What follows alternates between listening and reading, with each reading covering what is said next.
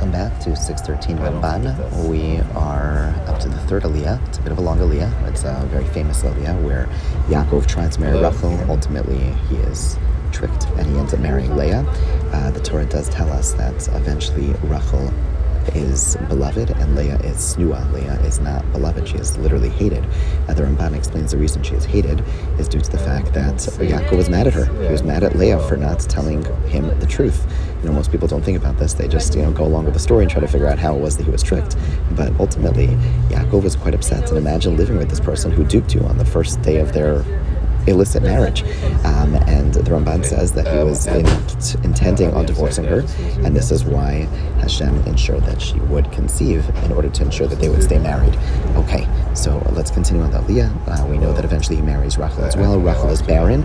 Rachel turns to Yaakov and uh, says, if you don't give me children, I will die.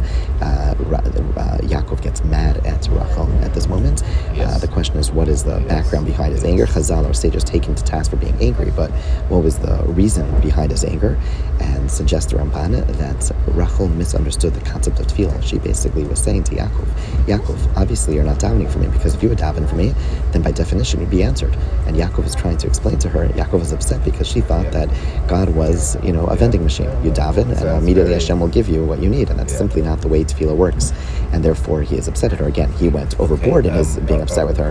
But that is the that is the, the rationale behind it, the reason why he got upset. And teaching us an important lesson in Tefillah, that it's not simply a matter of whatever we want, we get when we say the right words, but rather it's part of a relationship, and sometimes we do get what we ask for and sometimes we don't, but that's not necessarily the essence of Tefillah. Okay, the Leah continues with the birth of a number of children for Leah. Eventually Rachel gives a concubine, his uh, her shifcha, to Yaakov uh, in order to have a child through the shifcha. What's interesting is that Leah does the same thing. What's the justification behind that? We understand why Rachel is doing it. Why does Leah do that?